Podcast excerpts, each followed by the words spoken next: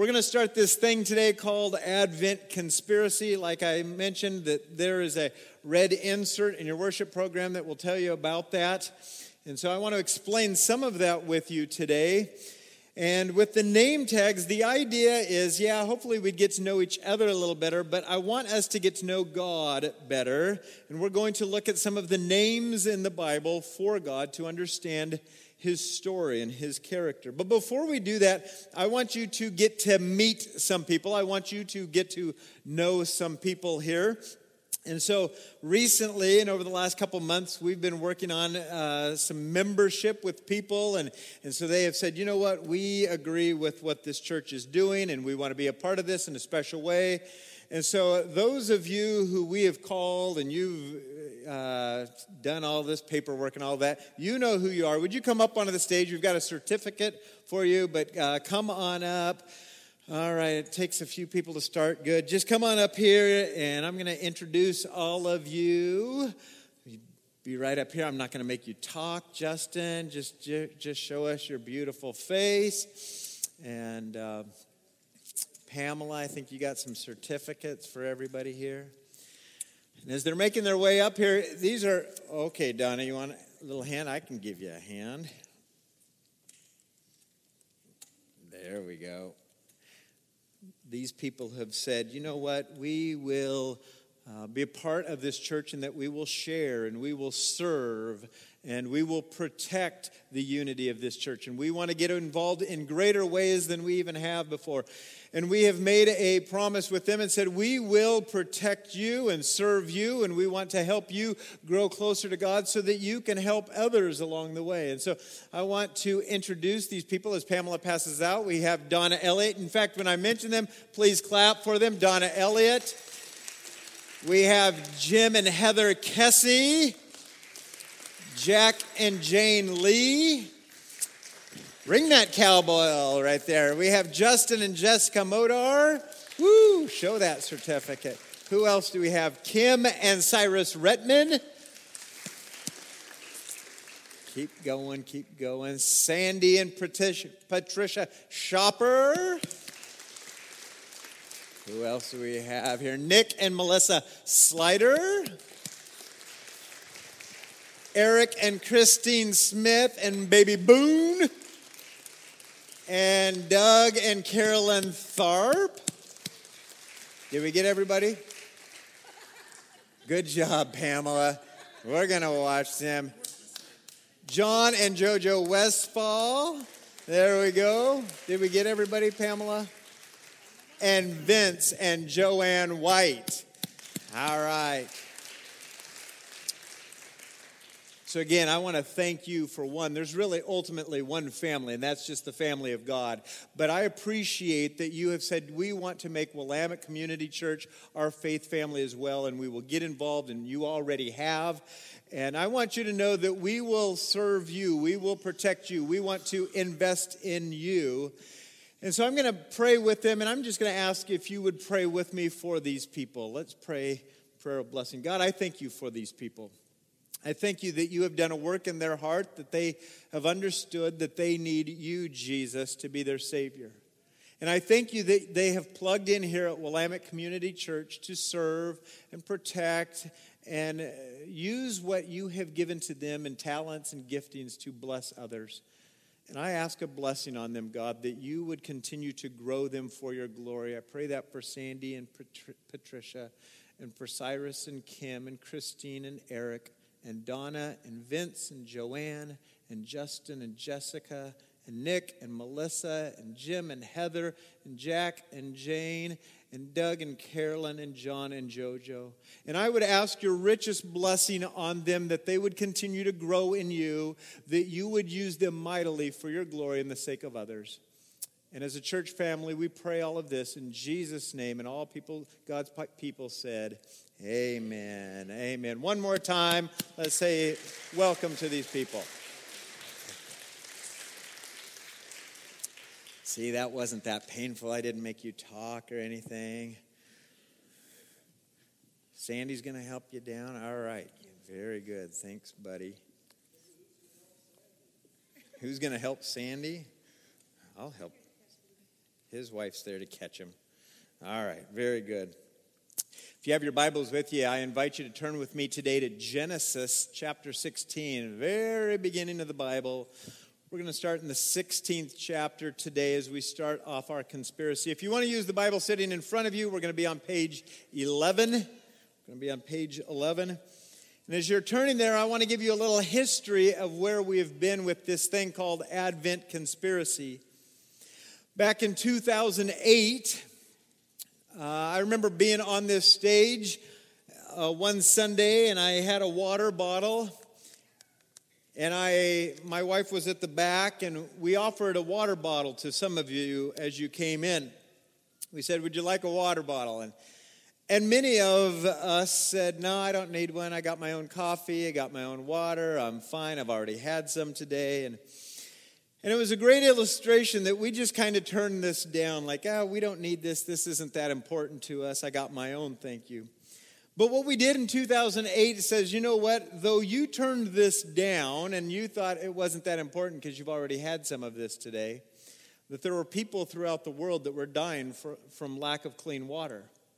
And we started saying, what if we conspired together? What if we pooled some of our resources together and said, you know what? Especially as we get to this Christmas season, what if we said, it's never been about us, it's always been about God and God being gracious? What if we took some of our funds and blessed others, especially those who needed clean water?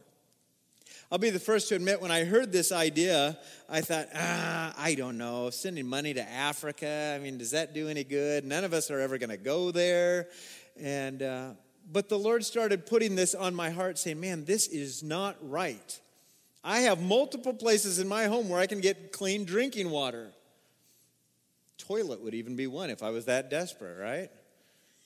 But there are people in the world that are struggling trying to find this clean water and they're dying from this. So we started conspiring together. What if? What if we did something? I'm going to take a drink myself this morning. We said, what if we started considering how we could bless others at Christmas time? What if we made this season truly about what Jesus was about, coming to bless all? What if we made it about that and not about us? Could we spend less money on ourselves, take some of that money, and give it so that others could truly be blessed in greater ways than us getting another pair of socks or another gift card? And through this thing called Advent conspiracy, then, our hearts have grown since 2008 when we first started this. We've given much money, we've given much time and energy. We have gone, we've gone into our communities, we have gone to Mexico, we have gone to Sierra Leone with the heart of showing the compassionate God, the gracious God, and said, let's make Christmas and this season leading up to this more than just what do I want? And so all of this was centered on Jesus. And, and personally, then we have been challenged since 2008 to consider the compassionate God and how he was compassionate toward us, allowing God then to show his compassion to others through us. We've done this thing called Christmas Compassion, and, and we will continue to do this where we say we're going to collect food items, non perishable food items, and we'll collect blankets, and then we will serve together in different ways. And we'll use some of the money raised to buy turkeys or lasagnas and, and bless people in our neighborhood with the hopes of getting to know them. And so we have done that, and we have planted seeds throughout our community. Since 2008, it's been fun for me to talk to some people and say, I remember doing a wedding recently and saying, Now, how did we first connect with you and how did you start showing up to Willamette Community Church? And this lady said, Well, there was a time when people from this church gave my mom some cookies in this neighborhood. And she started showing up to church, and then I started going to church with her and I was like, man, really? A, a, plate of cookies was that seed that really started a great blessing in your life? And I've heard from others. I remember being on a trip in Mexico and we were traveling, and I said, How did you first get connected to Willamette Community Church? And someone said, We weren't going to any church until one day we got a gift box from your church, and then we were like, Well, we should check this out. Here we are now serving Jesus Christ in Mexico because of that. And so we will continue to give food and blankets and money and time. We've also gone to Mexico. I've mentioned that. Uh, over a hundred of us have gone to Mexico on our trip uh, since we started this in 2008. And the idea is that we would bless neighbors, our neighbors to the south. We visit them, we learn from their culture, we partner with them. These are pictures of a trip we went last year. I got to go with my son and visit Pastor Alfredo last month. George Grins and his son got to go down and visit as well. And, and these are just brothers and sisters that we have now as we learn from their culture and get to partner with them. We've also been able to go to Sierra Leone, something that I thought would never be possible. We have gone, I've personally gone there five different times. This little war torn country on the west coast of Africa has a massive problem of lack of clean water. Not a water problem, just a clean water problem. And we have gone there, and what it started with drilling a couple wells, it started into planting a church there and then planting a school there. This is a picture of the middle school, high school uh, from our last trip in February and our team that went. And this is a picture of the pastor, Patrick, drinking from a well that was put right there on the site of the church and the school so that they could drink clean water every single day. And so we've visited them and we've partnered with them in, in, the great work that's being done there. You, many of you, have little cards in your office or on your refrigerator of uh, orphan kids in that village of Moyamba, Sierra Leone. And all of this started because we started thinking through this idea back in 2008. What if we made Christmas a little different than just making it about our uh, wish list? So, in two weeks, we're going to take a special offering again, as we have. And I, I, will place this water basin down here. We've used this water basin every year since then to take in our special offerings. Our goal, I'll just put it out there in front of you right now, is $25,000 above our regular giving. And every year, you seem to, we seem to do more than even that goal this year with our goal, we thought, okay, what else could we do besides in our community in Mexico, in Sierra Leone? As I was talking with Sierra Leone, and even this morning I got an email over there, and they said, We have a need for a water well at an orphanage. And you could be at this orphanage. I've actually been to the place where it's now meeting. They said, We have 60 kids that do not have access to clean water in our orphanage. We'd love for you to partner with us. And so I, I haven't responded yet, but I'm about ready to say, man, we're on that. We'll do that again. I was talking to our pastor in Moyamba, and I said, Could we give you some money so that the kids could have Christmas presents? I don't know if you do anything like that. They don't break out the tree and stuff it with presents. And he said, That would be great. I said, What kind of presents would bless the kids? And he said, Toothpaste and toothbrush. A pair of sandals would be great maybe even a pair of clothes for church. And as I'm hearing that, I'm thinking, that's not Christmas presents. That's like a trip to Walmart for us, right? I mean, I, I, need a new toothbrush. I need toothpaste. And yet he was saying, boy, they would be blessed if we started doing the calculations. What would it be for 80 kids to get all that? And it's like, okay, we could do that. This growing school said, we actually need more desks. And so we have to buy the lumber and have to put those together. And I'm like, I think we could help out in some of these ways. And so all of this started because a few years back we started saying, what if we just thought of Christmas a little differently and made this more about Jesus and made this more about what his compassion and his grace toward even us? Well, this year I have a special theme I'd like us to consider, and it's simply this if you're taking notes knowing God to know God in greater ways. And I would hope that over the next couple months that we would know God in greater ways because what it's going to do is it's going to shape the way that we live. It's going to shape the way that we spend money and give money and just live everyday life knowing more about God. In our theme verse, I want you to write this passage down because I'd like you to memorize it. I'd like you to reflect on it. It's found in John chapter 17. Jesus is saying this in a prayer to his Father before he goes to be crucified. He writes this, and in fact, I'm going to have you read it with me. Would you do this, please? Ready? Begin. This is eternal life that they know you, the only true God, and Jesus Christ, whom you have sent. This is what Jesus said. He said, This is eternal life. This is the life of God, Father, that they would know you. That's what life truly is. That they would know your Son, Jesus, whom you have sent. And so, what I want us to do is, I want us to consider God and know Him in greater ways because I'm confident it's going to shape how we live life. One of the ways we're going to do this is I want to look at some of the names of God, and we're going to look at one of those today in Genesis chapter 16. And I think what this will do is help us to worship fully this God. We'll say, wow, this God is amazing. And because of that, then it just shapes everything we do in life. We're going to find out that names usually are tied to stories. We're going to read a story here and, and see this name. But even your name's probably tied to a story. You were given a name, uh, and there's maybe a story behind that. I would hope that you would ask each other, what's the story behind your name? Or if you have a nickname, what's the story behind that name? Because we're going to see that with God. There's a story behind this name. If I told you that my name was David, some of you don't know that, but that's actually my first name. If I told you my name was David, there's a story behind that and why I don't go by that right now.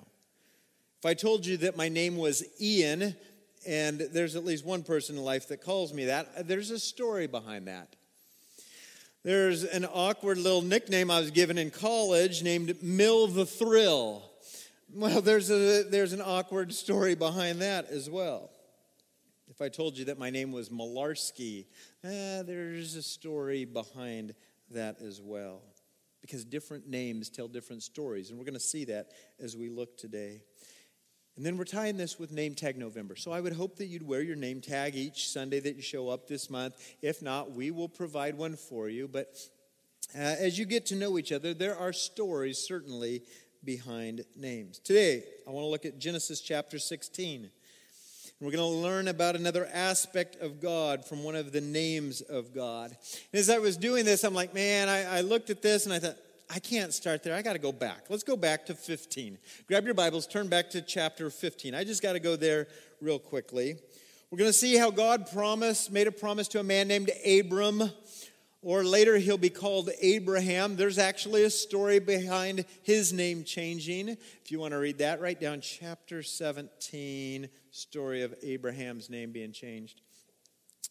But I want to show you this in Genesis chapter 15. Follow along as I read the first few verses here. It says, After these things, and you'd have to read the first couple chapters before that even. After these things, the word of the Lord came to Abram in a vision. Fear not, Abram, I am your shield. Your reward shall be very great. But Abram said, O Lord God, what will you give me? For I continue childless. He has no kids. And the heir of my house is Eleazar of Damascus. It's like it's not even my own son. Verse 3 And Abram said, Behold, you have given me no offspring, and a member of my household will be my heir. Verse 4 And behold, the word of the Lord came to him This man shall not be your heir, your very own son shall be your heir. And he brought Abram outside and said, Look toward heaven and number the stars, Abram, if you are able to number them. Then he said, So shall your offspring be. And Abram believed the Lord and he counted it to him as righteousness. Now, I'm on my way to chapter 16 to learning this name of God, but I thought we had to get to this part because as I was looking at this, God was making a promise. God was making a commitment, a covenant to Abram.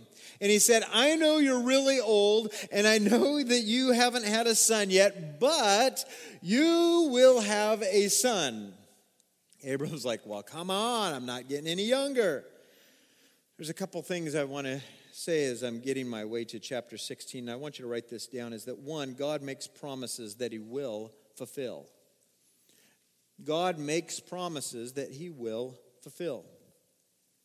Unlike us, we make promises and we have a hard time keeping them. God makes promises and He will fulfill them. This is partly because of his character. This is because of his power. This is because of his faithfulness. When God says something's going to happen, it will. We even sing songs about saying, okay, Lord, I'm going to see you face to face. And it's like, man, I, I can't believe that sometimes, but when he makes promises, it will happen. That he's working all things together for good, that's hard to see that at times, God. But what God promises, he will fulfill. Now let's get to chapter 16. Chapter 16 starts with this story. So, Abram and Sarah are waiting for this kid. They are trying for this kid. And before long, they're complaining to God and saying, We're not having a kid. This isn't good. This isn't right. So they start to devise a plan saying, okay, maybe God failed us. Maybe God forgot about us. And so Sarah, the wife of Abram, says, Abraham, why don't you take our maidservant, this Egyptian maidservant, and why don't you try to have a child with her? Maybe that's what God meant. God's not doing this in our time. Let's try our own plan. Let's see if this works. Well, it worked. The plan worked. The Egyptian servant girl becomes pregnant, and this causes some relational strain in the family. You can read this story. Sarah, she has much frustration with this Egyptian servant girl, Hagar. God had promised a child, and after 10 years, they were like, I just don't see it happening. I just don't see it happening our way. We're going to try our own way. And as I was thinking about that and reading that this week, I thought, waiting is difficult, isn't it? Just think about waiting for something. Waiting is difficult. Just go practice waiting this week at a stoplight, in an office. Some of you are praying for healing. Some of you are praying for the salvation of someone. Some of you are praying for your kids or your parents or your grandkids, or you're praying for your neighbor, and it's like, I'm not seeing it, Lord. Abram and Sarah weren't seeing it either. Waiting is extremely difficult for us.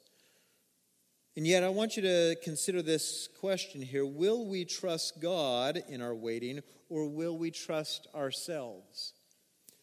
As you're waiting, will you continue to trust God, or will you say, you know what, God may have forgotten me here. I'm just going to answer my own problem my own way?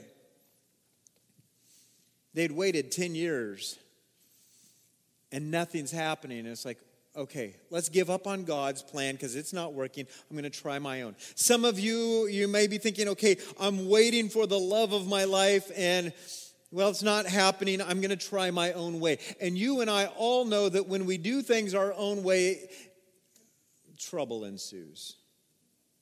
Happened here as well.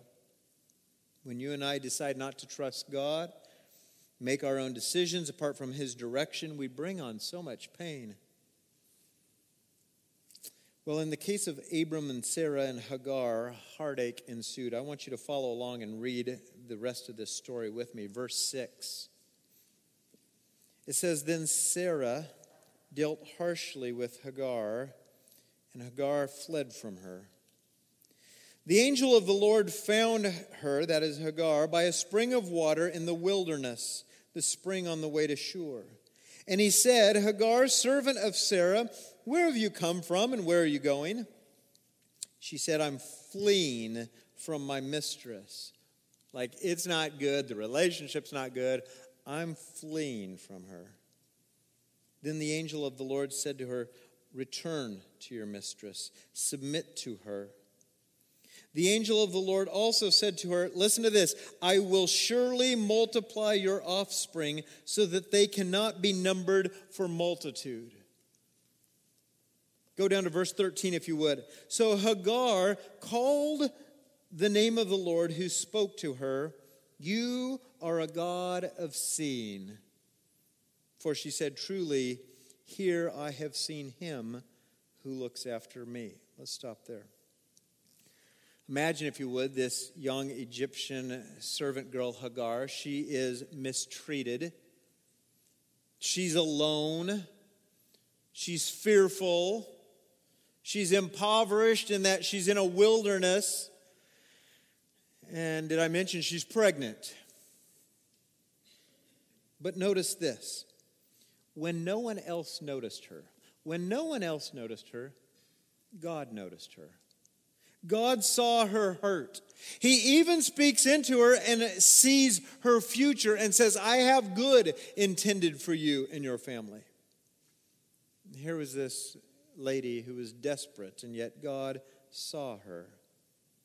He wanted her relationships to be restored with Sarah and to others. And this is what God wants. And what Hagar declared is that God is the God who sees. Write this down if you would. If she were making a name tag out for God, it would be God is the God who sees. If we were looking at this in the Hebrew, it would say eh, God could write this Hello, my name is El Roi. I am the God who sees. And Hagar says, I want you to know this is who God is. He is the God who sees. Let's just consider for a minute, you and me, what this name would mean to us that God sees, that He sees everything going on in this planet and in the universe, but He even sees you and me. Let's just consider that for a moment that God sees you and me.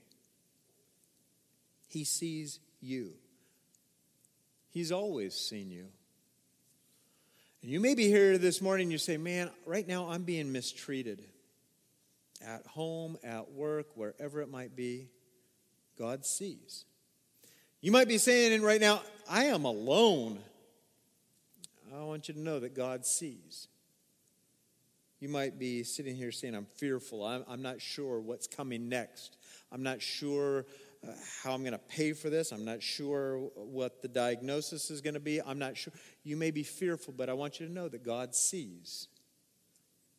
You may be impoverished in one way, whether it's monetarily or relationally, but God sees. You might be in the wilderness, in a spiritual wilderness. Just, I feel like I'm drowning. I feel like I'm lost. I want you to know that God sees you. He sees me, He sees us.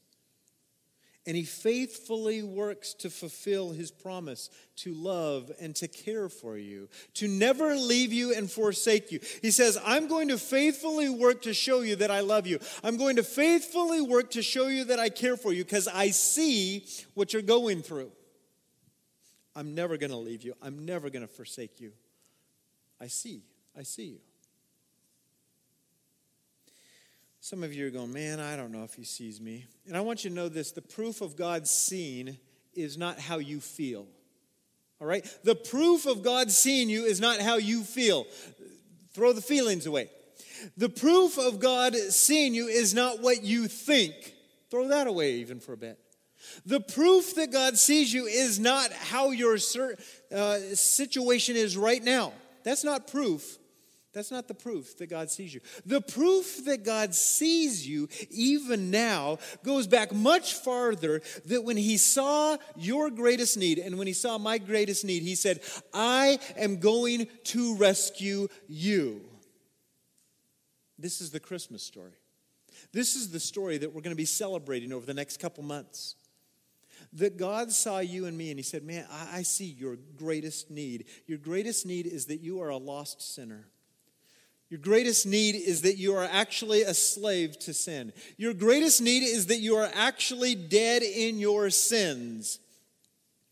And because I see you, I'm going to bring the remedy. Because I see you, I'm bringing the rescue. Because I see you, I am sending my son.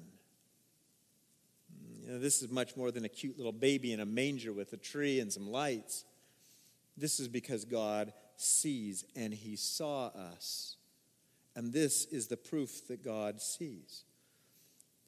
Let me ask you some questions. If you're a note taker, maybe you'll write some of these down. In light of this, will you trust him? Will you trust him? Will you trust that he sees you? Like, man, God, nobody knows. Nobody. Will you trust him that he sees you? And maybe for some of you, it's the very first time that you will trust Him. You'll say, okay, God, I'm going to turn my life over to you. I'm going to believe that you see me. For some of you, it's just the next time. It's like, I'm going to trust that you see me in this situation. Will you trust Him? Secondly, will you worship Him? Mm, this is more than singing, though some of you will need to sing to God, but will you really say, okay, He is the most worthy thing in my life, and I will offer my life to Him? Will you understand that God sees you, and will you respond by worshiping Him? Thirdly, will you allow God to direct you? Will you, will you, allow God to direct you? If you can understand that He sees you, will you then allow Him to direct you to do what He wants because He sees?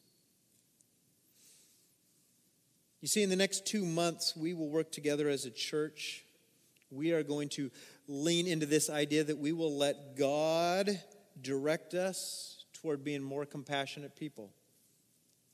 And the first step in compassion is to see the problem. The very first step for us to be compassionate people is to see the problem in front of us. God sees very clearly. You and I, mm, not so much, right?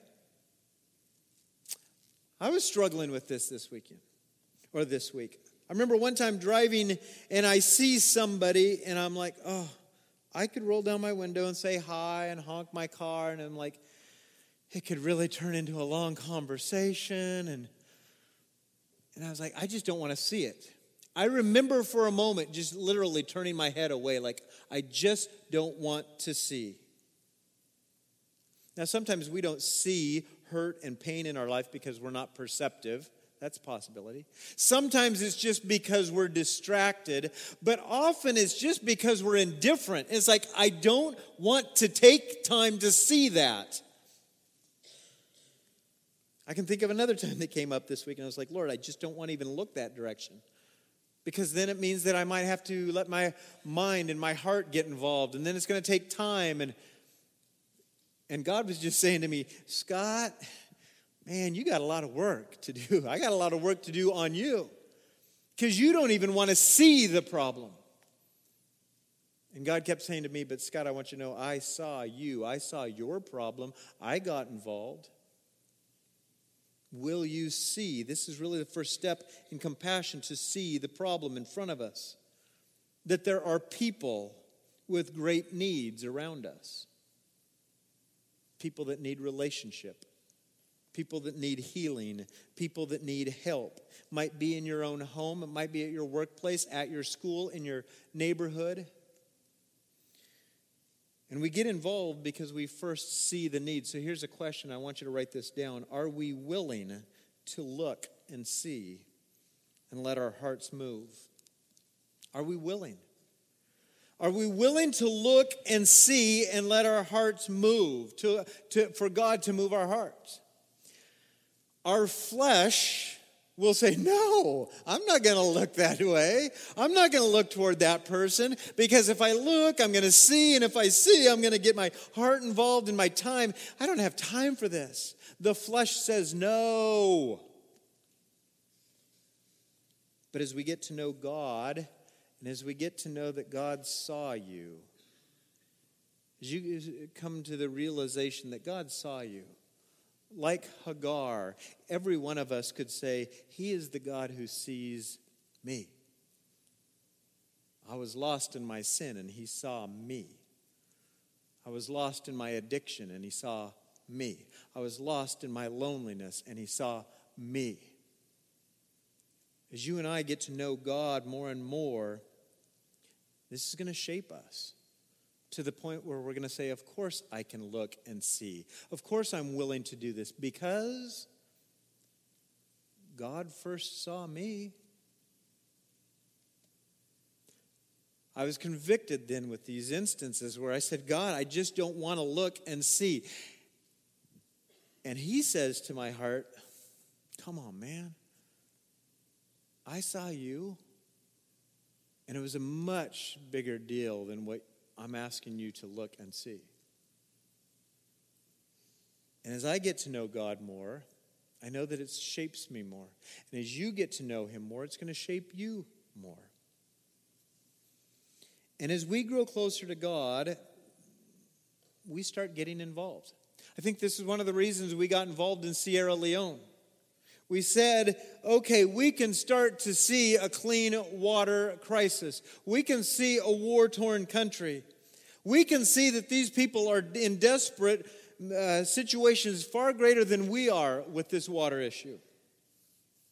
And so we saw this, and we have been involved. Even to the tune that the pastor's daughter sent us a note recently on Facebook and said, Pray for my dad, he's sick. Now, when we get sick, we just, okay, then go to Walgreens and get something, you know. If you need to, go to urgent care. If you need to, go to the ER. In Sierra Leone, when they get sick, it's like, okay, we need to pray because there's not a whole lot else they can do, frankly. I just want to go tell them, go to the drinking fountain and drink clean water because that's about the best physical remedy I have. But we start seeing this need and our heart breaks we saw the need in Mexico and we said, we're going to get involved. When Pastor Alfredo was telling me last month, he said, Scott, it's tough being a pastor of a small rural church. It's like, man, these people are busy and, and there's just financial poverty going around and it's tough. I was like, okay, I'm just going to look and see and hear and let my heart break. And I, I'm not the one to fix this. But I can pray for you, I can care for you, I can let you know you're not alone in this. But also, we've seen hurt in our own community, and we've gotten involved. And I would hope that this continues to happen, that you would walk around today and tomorrow as you go to school, as you go to work, as you are in your neighborhood, that you would walk around and say, I just need to see, Lord. I am willing to look and see and I'm letting you move my heart. But man, uh, sometimes we just don't do that. I know we're not perceptive, but I also know we're very distracted. And if it's none of that, it's just the fact that we're indifferent. But that is not what God calls us to do. He says, Listen, I want you to see that I saw you, and now I want you to look and see others, and let me move your heart toward compassion. Over the next two months, we're going to have this opportunity. I would hope that you would ask this question over and over to yourself Am I willing to look and see and let my heart be moved? Because that's what God would desire. He says, I saw you. I want you in the same fashion to look and see and let your heart be moved toward others. My prayer is that the answer to that question is, oh, yes, I am willing because I understand that God is the God who sees. That is who He is. That is what He has done for me. Thanks be to the God who sees. he saw you, He saw your greatest need. He sees you right now. My prayer is that we would see Him and that we would see what He is calling us to see. I'm going to ask that you just reflect with me as we close today before we take communion together. You'd bow your head. And let's start by just reflecting on the fact that God is the God who sees. That He saw your greatest need before you were born and said, I am sending my Son to rescue you. I want you to know that He saw you. And for those of you who have trusted in him, I, I want you to allow that to change you and transform you. That God saw oh, my greatest need. And maybe you're feeling like Hagar today and you feel alone and fearful and mistreated in a wilderness. And through these pages and through His Spirit, God is saying, I see you. And I've got good in store for you.